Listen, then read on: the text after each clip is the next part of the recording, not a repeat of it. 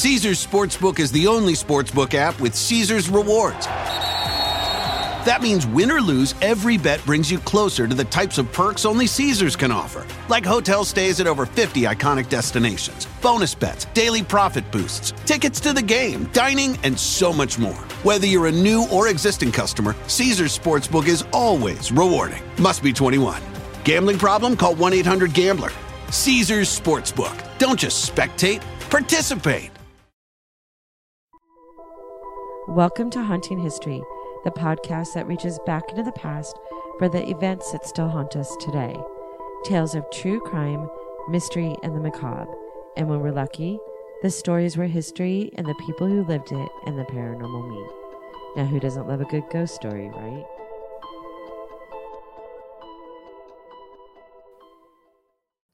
Welcome back to Haunting History Podcast. I'm your host, Kat. Whitehall Manor, also known as Whitehall State Historic Site, is a historic property located in Madison County, Kentucky.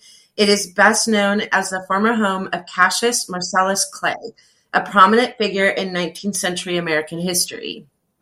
Whitehall Manor was built in 1798 by General Green Clay, who was a veteran of the American Revolutionary War.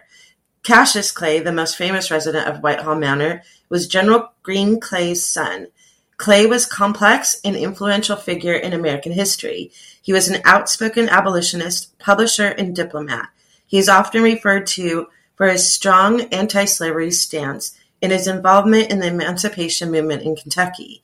He used his newspaper, The True American, to advocate for the abolition of slavery and the rights of African Americans. He faced numerous threats and acts of violence due to his activism. In 1845, he survived an assassination attempt. In addition to his abolitionist work, Cassius Clay served as a United States minister to Russia from 60, 1861 to 1862. Whitehall Manor was designated a National Historic Landmark in 1968 in recognition of its historical significance. Today, Whitehall State Historic Site serves as a museum and educational center dedicated to preserving the history of Cassius Clay and his contributions to the abolitionist movement in American diplomacy. Visitors can tour the mansion and explore exhibits related to Clay's life. The 44 room mansion is known for its spirit activities. Clay, although well known for his political leanings, was also known for some less than savory behaviors. Rumors of affairs and scandals, the prominent man seems unable to rest as employees and staff have reported seeing the man himself still roaming the halls of the stately manor. Joining me today is Mustafa Gatollari, who you might remember from the TV show Ghost Hunters, and soon to be returning to TV in a new show as producer and star of the new show called Haunted Discoveries. How'd I do, Mustafa? That was great. Yeah? Did I introduce you? You're, I looked you up on IMDb and you're listed as a producer of the new show. Yes, yes. Brandon and I uh, are the producers of it. So how's that going? You're in Kentucky right now, ready to start filming again next week. Uh, yeah, we're going to be filming. Uh, I think our first day of shooting is officially this Tuesday. And my friend Craig Owens is there with you right now. The illustrious Craig Owens, Mr. Fedora himself. Yes, he's uh, he, he's out here. Craig's a trip. He's awesome. Is he still wearing the fedora? He is. Uh, he has one lined with metal, and uh, they have these little spikes. And if you press a button, it shoots out these little missiles. I, I, kind of made it for him, so it's a defense fedora that I made for him. That was so kind of you. For those of you who don't know, Craig Owens is founder and creator of Bizarre Los Angeles. If you're not following that, go follow that, and author of um, Haunted by History, which is a book of haunted hotels. And if you haven't seen that book, it's a beautiful book. But I'm excited that he's with you, that he gets to film starting next week. But we're here to talk about this mansion that I had actually never heard of before. Mm-hmm. that's why that's why I wanted to do this one. There's a lot of really great places we could have talked about, but I feel like um, Whitehall and the story of Cassius Clay, uh, not Muhammad Ali, but but, but Cassius Clay, um, is one that I think more people need to hear about. You know, he's a complex figure. He's not one of those historical figures that you could entirely paint in a very kind of nice and uh, all entirely heroic light, you know, because of his personal failings, uh, you know, as a family man and all that stuff. But um, just a just an incredible person, just an incredible person. He went against the times by being an abolitionist. In although Kentucky, I know that Kentucky is part of like this the South when you quote unquote South when you talk about the Civil War, but mm-hmm. Kentucky was where a lot of people went if they if they were part of the southern states and the slavery states it's called that mm-hmm. uh, if they wanted to defect they actually went to kentucky i have a three times great grandfather that defected this he was a confederate soldier mm-hmm. he um, joined up participated in one of the major and i can't remember the name of it but one of the main major battles and then walked away literally walked away and went to kentucky and I um, called the National Archives to go over his records because I was confused by all his his Confederate Army records. And he said a lot of people who walked away from the Confederate Army went to Kentucky because they were more. It was he was definitely going against the times. It was not a free state for sure. Kentucky was not a free state, but the this Cassius Clay made it so that there were people that did not believe in slavery. So it was kind of a safe place to, for people to go that were from the South that didn't want to participate in on the Confederate side. Um, yeah. So Cassius Clay played a large part in Kentucky being at least a little more sympathetic than any other Southern state. Yeah, I think so. From what we gathered from the historians on site at Whitehall, so Whitehall was something that we were trying to get for multiple seasons. Uh, it was about I think since we shot season one of the show and then season two, and then finally, it wasn't until we ended up making a really good impression on um, a gentleman by the name of Harold um, in uh, season two of the show when we were filming in Perryville at the Perryville battlefield that he knew people at Whitehall, so he was able to get us in there. And it's owned by the uh, the university, and they were they were able to get us in. It was from our understanding that Cassius Clay lived in an area that wasn't uh, that that weren't abolitionists. They were very very pro slavery. So it was even more of like a really big deal for him to kind of go against the grain and to do all that. But this is a guy who also brokered the sale of Alaska. The assassination attempt that he survived, you know, that was like in a I was in front of like some 200 or 300 people. And then the assassin from Louisiana who tried to attack him with a Bowie knife, who did attack him with a Bowie knife, Cassius Clay then took that weapon and then turned it around on the guy and then started stabbing him and beating him so badly that the people tried to save the assassin's life and they threw him over like a cliff to go and try to save the guy's life because Cassius Clay was going to kill him. Well, he was, from what I read, he was really fiery even into like his 80s yeah. Kind of a badass.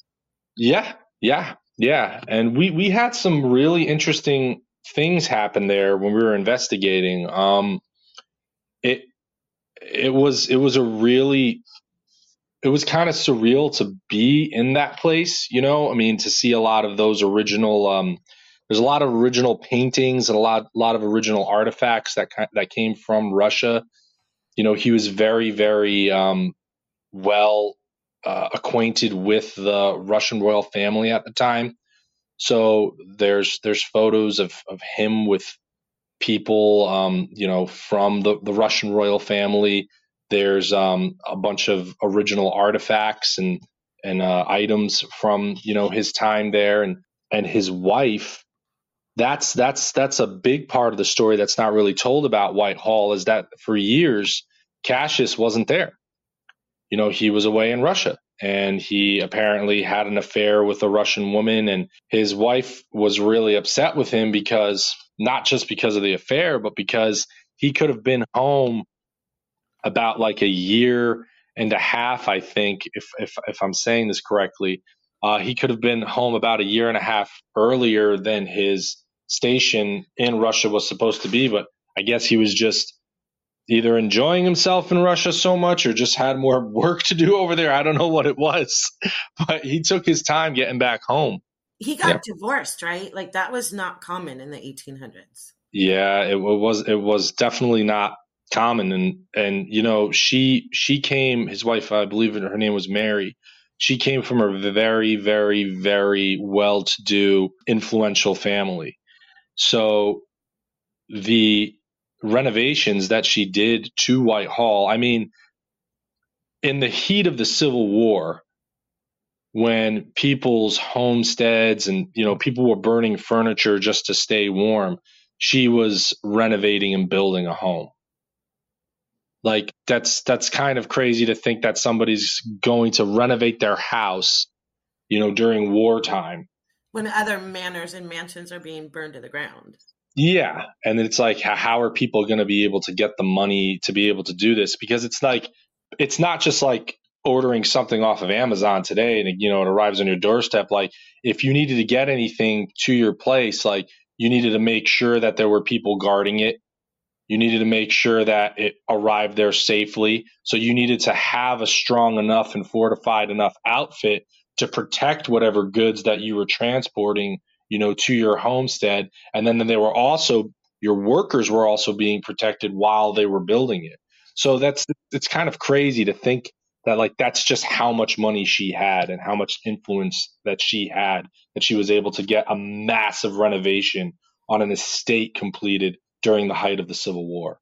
Well, not only that, because she was a woman, and it wasn't it wasn't also as well. I mean, during the Civil War, women kind of took up and ran homes and because men were off fighting yeah it was uncommon too for a woman to have that much power to be able to run a home and renovate a home i heard she almost doubled i read somewhere that she almost doubled the size of the manor yeah yeah and then she also tore down all of his uh fam his family uh his family farm trees they had like uh trees that were in his family for like generations these fruit trees and then she tore them all down just to kind of like mess with him when he came back, you know, because he had been gone for so long. And she's the one who divorced him. Uh, I believe so, yes. And then he went on to marry again. You know the story of that. Oh yeah, that's a that's that's a gnarly one. Um, yeah. So the I forget the young woman's name, but what was do you do you have her name handy with you? I can find it. Yeah. Yes. it was Dora. Dora, yes. So she was what, 15 years old I believe. He was. She was, yeah, she was 15 years old and he was in his 70s at the time. And it was like a really, really, really controversial union. Like he cared for her and, and was like kind of obsessed with her. And um, they got married, but then he felt bad after they had been married for a, a couple of years or so. He felt bad that um, she wasn't with her childhood sweetheart, and then he divorced her oh, wow. so she could be married to her childhood sweetheart, and even gave them a portion of his land that they could go and live on. So then here's this guy. It sounds like a soap opera. Yeah, it's it's kind of crazy. So then here's this guy who's now living on this crazy old man's property. And this is Cassius Clay. He was a cantankerous, kind of crazy dude. Like uh, the other thing, too, just because I'm going to jump around about on this in a little bit, is in his in his newspaper was True American, right? Right. Yeah, in his newspaper, True American, he was kind of like one of the first tabloid people. Like he was airing out his dirty laundry all the time so like a copy of it. Yeah, like it, it, he had like he talked about his personal problems with his wife in this newspaper. So it's kind of weird like when you think about people from that time period, you know, with their highfalutin very proper language and you know their powdered wigs and stuff, you kind of don't imagine it being like Perez Hilton. You know, it's it's kind of strange, but Cassius Clay was very very very um forthright and, and kind of sharing his own, you know, uh, personal details about himself. But he was also, he was also like very um, doomsday kind of pr- preparer. Like he had his entire newspaper outfit like rigged with like explosives and guns should it like ever come under attack. Oh, that's funny. I read too that he had cannons at his house. Yeah. So yeah, he was yeah he was kind of a. It's weird that you don't hear more about him. Yeah, Yeah, I mean, he he even said that like you know before the last few days of before he died, he said that he wanted on his headstone, um, you know, that he brokered the sale of Alaska. He was the guy did it, man. I mean, they, America sent him to Russia to basically. I think it was personally to just get him out of Dodge because he was just causing so much trouble. But um, I mean, who do you send? Who do you send to Russia? You know, to to you know broker the sale of a state, except somebody who's like a crazy strong son of a gun, and and that was Cassius Clay. Like they they sent him and he got it done. But anyway, back to Dora. Um, Dora lived on Cassius's property with her high school sweetheart after she had been married to him when she was like a teenager. And then apparently there was there was this one story about you know a bunch of people who were um, so up in arms about Cassius Clay marrying this young teen girl that they like went to his house like a scene out of like Dracula, you know what I mean, with pitchforks and stuff. And Cassius Clay shot two of them dead. Well, that story's not true. Sure, there was a lot of outrage that he was going and marrying a you know a teen girl and he was in his 70s, but people are kind of they were combining two stories. In there, he did shoot two people dead in his 70s who came to his home, but there were people who were trying to break in. You know, I guess folks who had heard that you know he had a lot of priceless artifacts and stuff in his house, and they had tried sneaking into his place late at night, and he shot one of them and killed him uh, right in the home and then followed the other one outside and, and shot him. And the guy died, I think, on his lawn. And then, uh, yeah, so he killed like two people who tried to break into his home in, in, his 70s in the middle of the night. You know, he just got the drop on him and he did that. So, but, what um, did you find at the house when you were there? So, the investigation initially, when we were, when we first went in, it was it was weird. There was a weird feeling when we were there. It kind of we we were at the top floor of the home and it felt like there was something there. It felt like there was someone there. But no matter what any kind of attempts that we had at trying to establish a line of communication or get some kind of back and forth going just really really felt like it all felt flat. It just all fell flat. All of it fell flat. We couldn't get anything going, and it was kind of frustrating. So I just remember I was like sitting with Brandon, and I'm sitting there, and we're, we're talking, and I'm like, you know what, man? I'm like, this is a guy who's kind of seen everything. He's done everything. He's lived 50 lives when you stack him up against the average human being in terms of what he's accomplished and what he's done and what he's been through, I'm like, he's not going to entertain any of our bull crap. I'm like, he's not going to. This isn't something we're gonna we're gonna do by just like, hey, how are you? Can you talk to me? Like anything like that. So what we started to do was we set up some uh, we set up some audio devices. We had an ambisonic microphone, and, and then Brandon had his um, H6 Zoom microphone. We set it up in a room, and then I went into the room with Malia into his study where Cassius Clay, I, I believe that's that's where he passed away.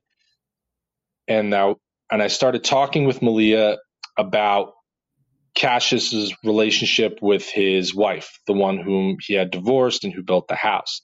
So we started kind of going back and forth about it. And I intentionally got into an argument with Malia about a kind of like proverbial battle of the sexes, if you will. And I started really defending a lot of Cassius's actions and stuff and what he did and, and what he was doing, much to Malia's chagrin.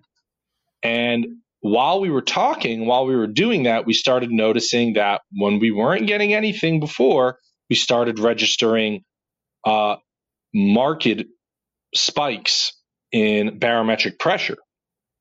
Started getting these really, really significant spikes in barometric pressure. And then the arguments, we kept it going. We were going back and forth, and it was fun, and it was very, very like um, kind of like a. It, it was an art. It was argumentative, but it was kind of like this. Is kind of flirtatious, but also just very kind of like like you know you get those like that bickering back and forth between people you know especially like that but we're going back and forth arguing back and forth back and forth until we heard what sounded like somebody yelling like like a woman yelling We don't know where it came from. So then we st- we noticed that the barometric pre- pressure spikes they stopped. We were like, "Oh, that was pretty great. Like, let's go back and review the audio that we have."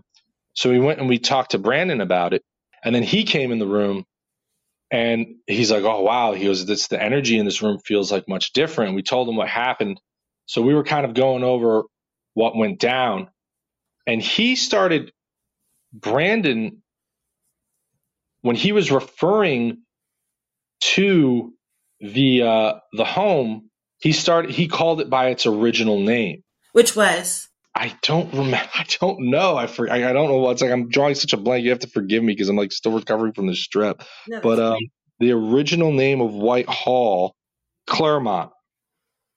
It's a Claremont.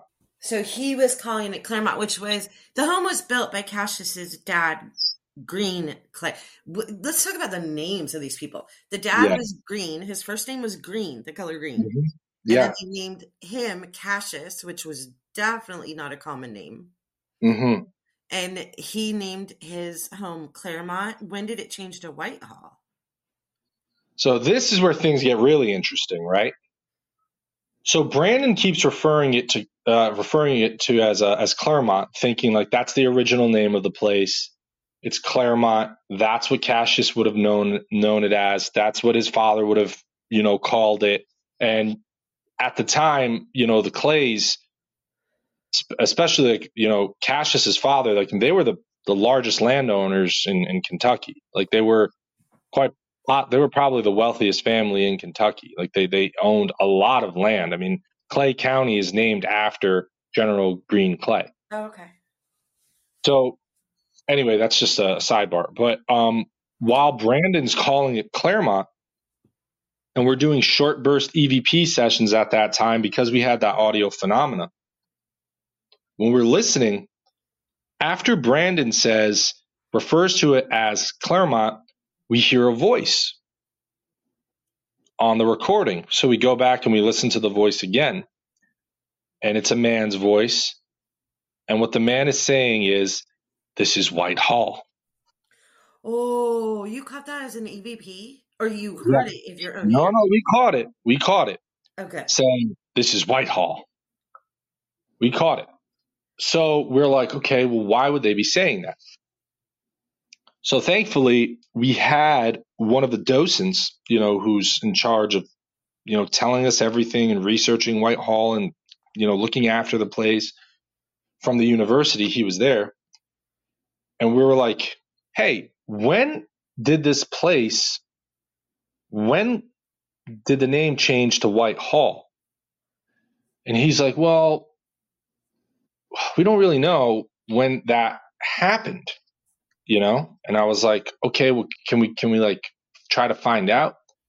So he's like, he's looking through his, you know, and he's looking through his, you know, his, his documentation and everything. He's like, actually, the earliest known instance when it was referred to as Whitehall wasn't from Clay's wife or any other member of his family, but it was from him. And he started referring to the property as Whitehall, which is what a lot of English folks of consequence, right, people who had estates in England did when they wanted to refer to their property once they've reached a certain social status, they started referring to their homesteads, right, as Whitehall. Ah. So it'd be like, you know, James's Whitehall or, you know, Phillips Whitehall or Clay's Whitehall. Cassius Clay, I believe, was so so focused and hell bent on being recognized for his accomplishments that he was very, very, very keen on ensuring that people referred to his estate by this more kind of like grandiloquent term, Whitehall, you know?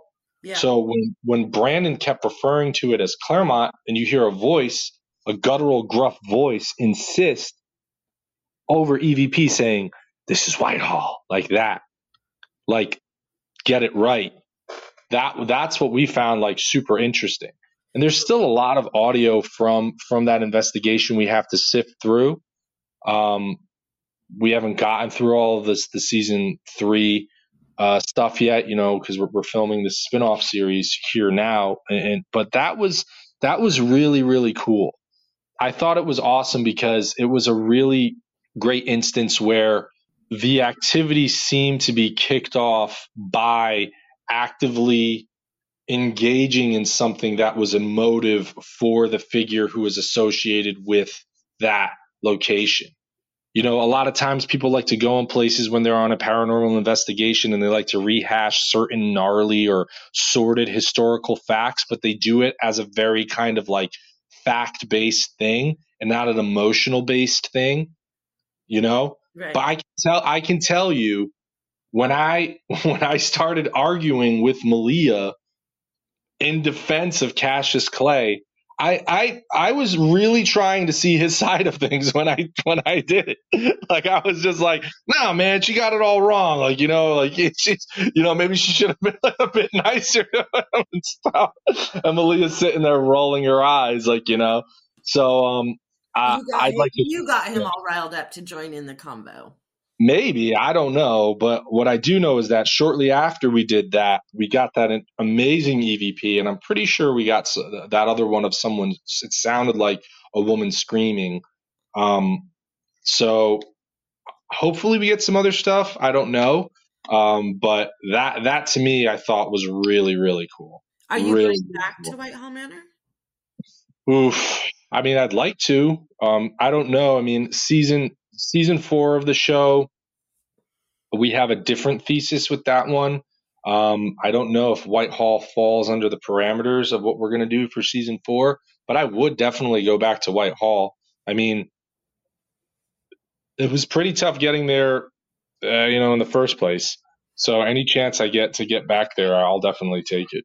Did you get anything else? I heard there was people report seeing a woman and a and a young boy there. Did you get anything else? I don't know if we got anything else. I mean, we're gonna have to check the, the cameras and the audio for that, but I know in the moment that's what that's what we got when we were at Whitehall. So I don't know what else we captured um, from that, but I do know from I do know from the folks who work there at the university sounds like from what they've seen and what they've gathered, um, there was one where they believe they saw the hand of uh, of Cassius Clay on a stairwell, and they identified the hand. It's there's a painting of him. It's the same exact hand that you see, like in that painting. They said they saw it on a railing there, and then I believe that some people say that they uh, see his wife walking around. Um, I haven't seen her. Um, I don't. I think the person screaming may have been her.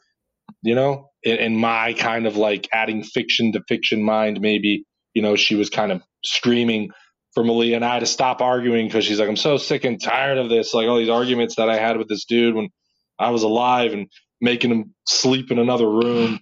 You know, like I'm done with it on a scale of um, one to ten for spookiness, where, where do you rate Whitehall Manor?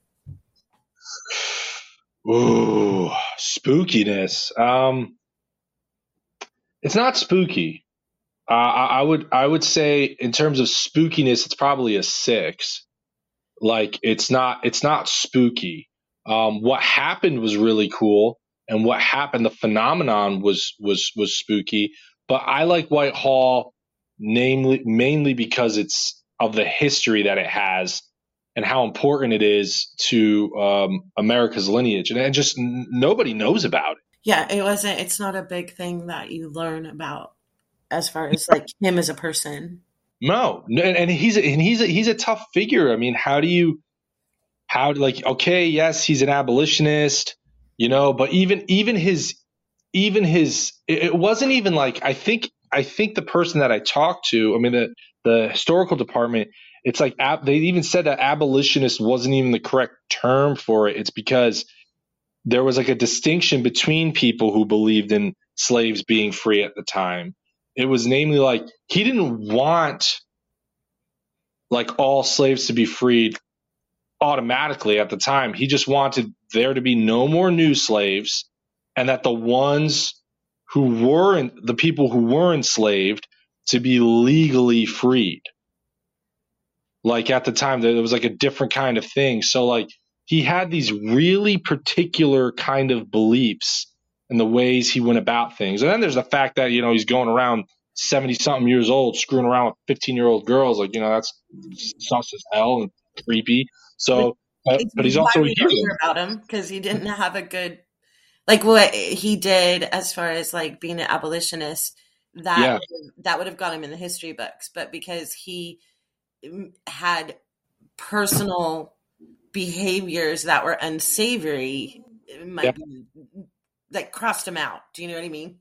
Yeah, but then again, I mean, you know, I, I would I would argue that the same could kind of be said of like any great historical figure that people right. talk about. You know, there's there's there's tons of people in history who, you know, did great things, but were also bad people in other ways. So I just don't understand why someone like Cassius Clay, who helped get us a whole freaking state, and strategically Alaska was so important. Like to the development of America. Like a lot of people think it's just this like ice block in the middle of nowhere. It's like Alaska was really important for like the development, especially for military purposes, for the progression of America. So like that's that's pretty huge. So maybe I don't know. I don't know what the reason is that nobody knows about it. Like I'd never even heard of until you emailed me about White Hall Manor. I hadn't even heard of it before. I mean, it uh is kind of isolated, isn't it? Kind of out in like farmland. Yeah, it's it's it's certainly it's certainly not like a highway attraction. You definitely get to it. I would, if you're ever in Kentucky, I mean, I, I would I tell people like if you could get on a tour to see it, it's just such a beautiful home. It's such a beautiful home, and, and the artifacts there are amazing. It's some of the stuff that they have hanging up on the walls and just the fixtures and the way they have stuff staged there is incredible. I mean, um, even the the mourning rooms because they still follow a lot of those like Victorian era kind of practices, how they had them staged in there. Mm-hmm. Um, it was really, really, really beautiful. I mean, that was the one room I think they had it staged for like a mourning, and there was this one kind of room. It almost was like a slightly bigger than a closet, how they had it set up. That was trippy to walk into. You'd kind of you kind of go a little haywire in the head if you sat there for too long, I think. I don't know. I, I guess I guess the reason why it wasn't that spooky was because I was just so excited to finally be there. And this is something like I had been trying to get into for like about two around two years. And I finally got the chance to go in. But maybe my yeah, maybe my opinion would change if I was there by myself. What? Um, tell me, how do people watch Haunted Discoveries? So, Haunted Discoveries is first going to debut on T and E in Canada. Um, it's a TV network in Canada. It's uh, October sixth at nine p.m. Uh, so that that'll be debuting there. Um, a U.S. release date. We're gonna launch that. We're gonna have to announce that soon. Hopefully, um, can't talk about that yet. But uh, T and E on Canada first uh, as part of the network's Creep Week. So October 6th, that's when it'll be there. And uh, hopefully we'll have more news on folks outside of the Great White North where they can watch it um, after that. And then tell me about season four. There's a difference. You're changing, you, you call it changing your thesis for season four. Yeah. You're doing a totally different thing, which I'm so excited about. Yeah. Well, okay. So so season four, we're gonna without giving too much away. Um, with season four, we're going to really, really keep it in a specific area. So there's there's a we've been really going deep into a lot of the the cultural aspects of hauntings and how belief plays a part in a haunting and you know phenomena that people perceive to be like ghosts and hauntings so what we're doing is we're kind of keeping it in one specific region. We're getting experts on the for, on the variety of different cultural beliefs and practices in this region. We're going to be doing some of these practices live on camera, which will include rituals, which will include spells, which will include all that stuff. And it's not all bad stuff. It's not like we're going to go sacrifice a goat on camera or anything like that. Like, but there's going to be a there's a very specific part of the uh, country that has turned up as the possible source of some phenomena and some sightings that people have had um, throughout our various investigations. So we're going to kind of focus it all on that for uh, season four. So typically it's kind of like a road trip show. You know, we're going from spot to spot. People are going from spot to spot. We're going to get really, really granular and really, really specific with season four. And then what were you doing that had something to do with genealogy? Mm, yes, that's that's what we're filming. Uh, that's what we're filming here shortly. It's a spinoff of Haunted Discoveries. It's Haunted Discoveries Family Spirits. So, what we've been noticing a lot in our research is that almost everyone who's ever experienced a haunting, a lot of times they are familial in nature. A lot of times these hauntings are familial in nature and even people who necessarily don't believe in ghosts right? Or i talk to people i go to my physical therapist right? And i'm there and i'm like hey like you know they're like hey what do you do? And i tell them what i do for a living and they say you know i don't really believe in ghosts but i had this thing happen after my uncle died or you know and it's like everybody had like every family has a ghost story like every single one that i've come across nearly every single one. So, what we've been noticing a lot in our conversations with people and our research is that there are a lot of similarities between people's ghost stories, the phenomenon, the time frame in which it happened, the type of way it happened, the time of day it happened, what they felt, what they saw, what they smelled, you know, certain experiences that they had. So, what we wanted to do was we wanted to use this show as an opportunity to not only further our research into familial hauntings, but to give people a chance to tell their stories of their own uh, family spirits, if you will. You yeah. have no idea how excited I am about that.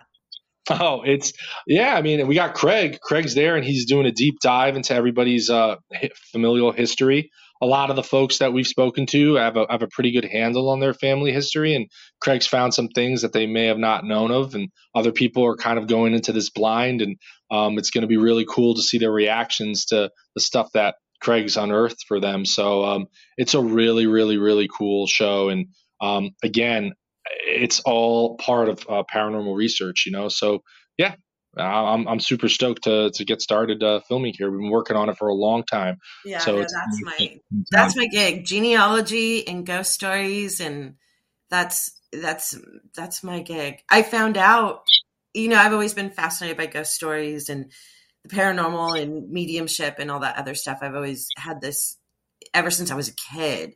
Yeah. Fascination. And when I started tracing my own family tree Okay. One night, literally in the middle of the night, I was up super late doing my family tree, and I came across a census record where I found out that my great grandparents, great great great grandparents on my mother's side were spiritualists. Wow. They practiced basically they practiced the paranormal as a religion and like a life. Really? And I was like, oh my God, that's where it comes from. That's why I have not only did my family members technically believe in an afterlife, they it was their religion for goodness sakes. So like it explained everything to me. It kind of like just now I know why I'm who I am. And I always tell people that like you have to go back in history just sometimes little things that you've always wondered about yourself has a very clear explanation in your family tree and I love that. So like that show is literally I'm I can't wait to see that.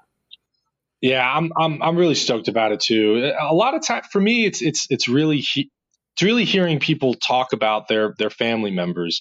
It gets like uh, it's gonna sound corny, but it gets it gets really emotional, and it's it's nice to see people care.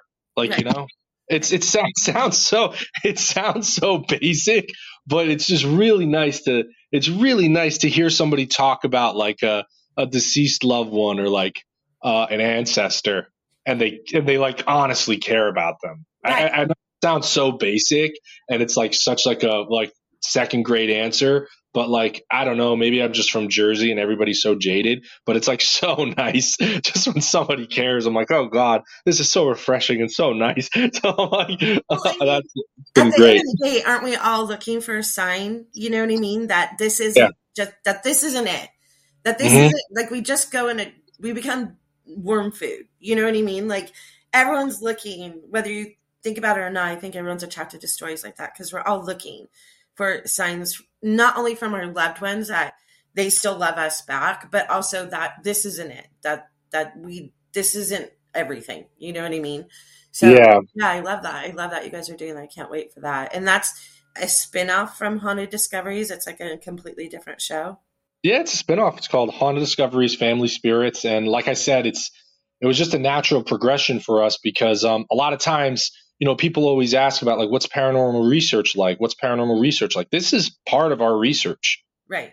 Hearing these stories and these accounts and making, you know, these kind of connections between people from all walks of life, from different parts of the countries, you know, similar experiences, um, you know, from different classes, you know, of society or whatever people done doesn't really matter. You know, a lot of their a lot of the experiences are very very similar. We've been finding.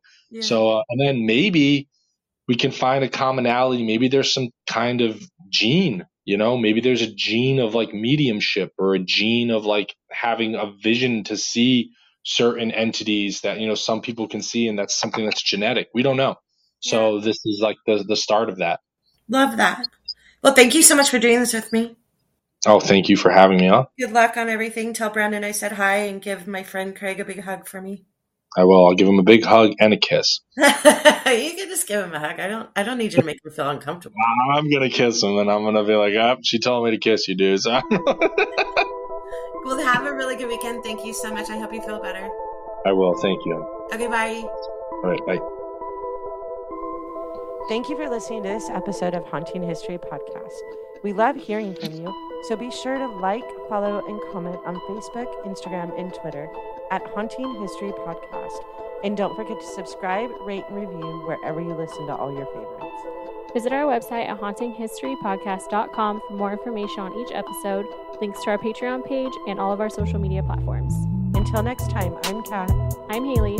Remember, the living are far scarier than any ghost.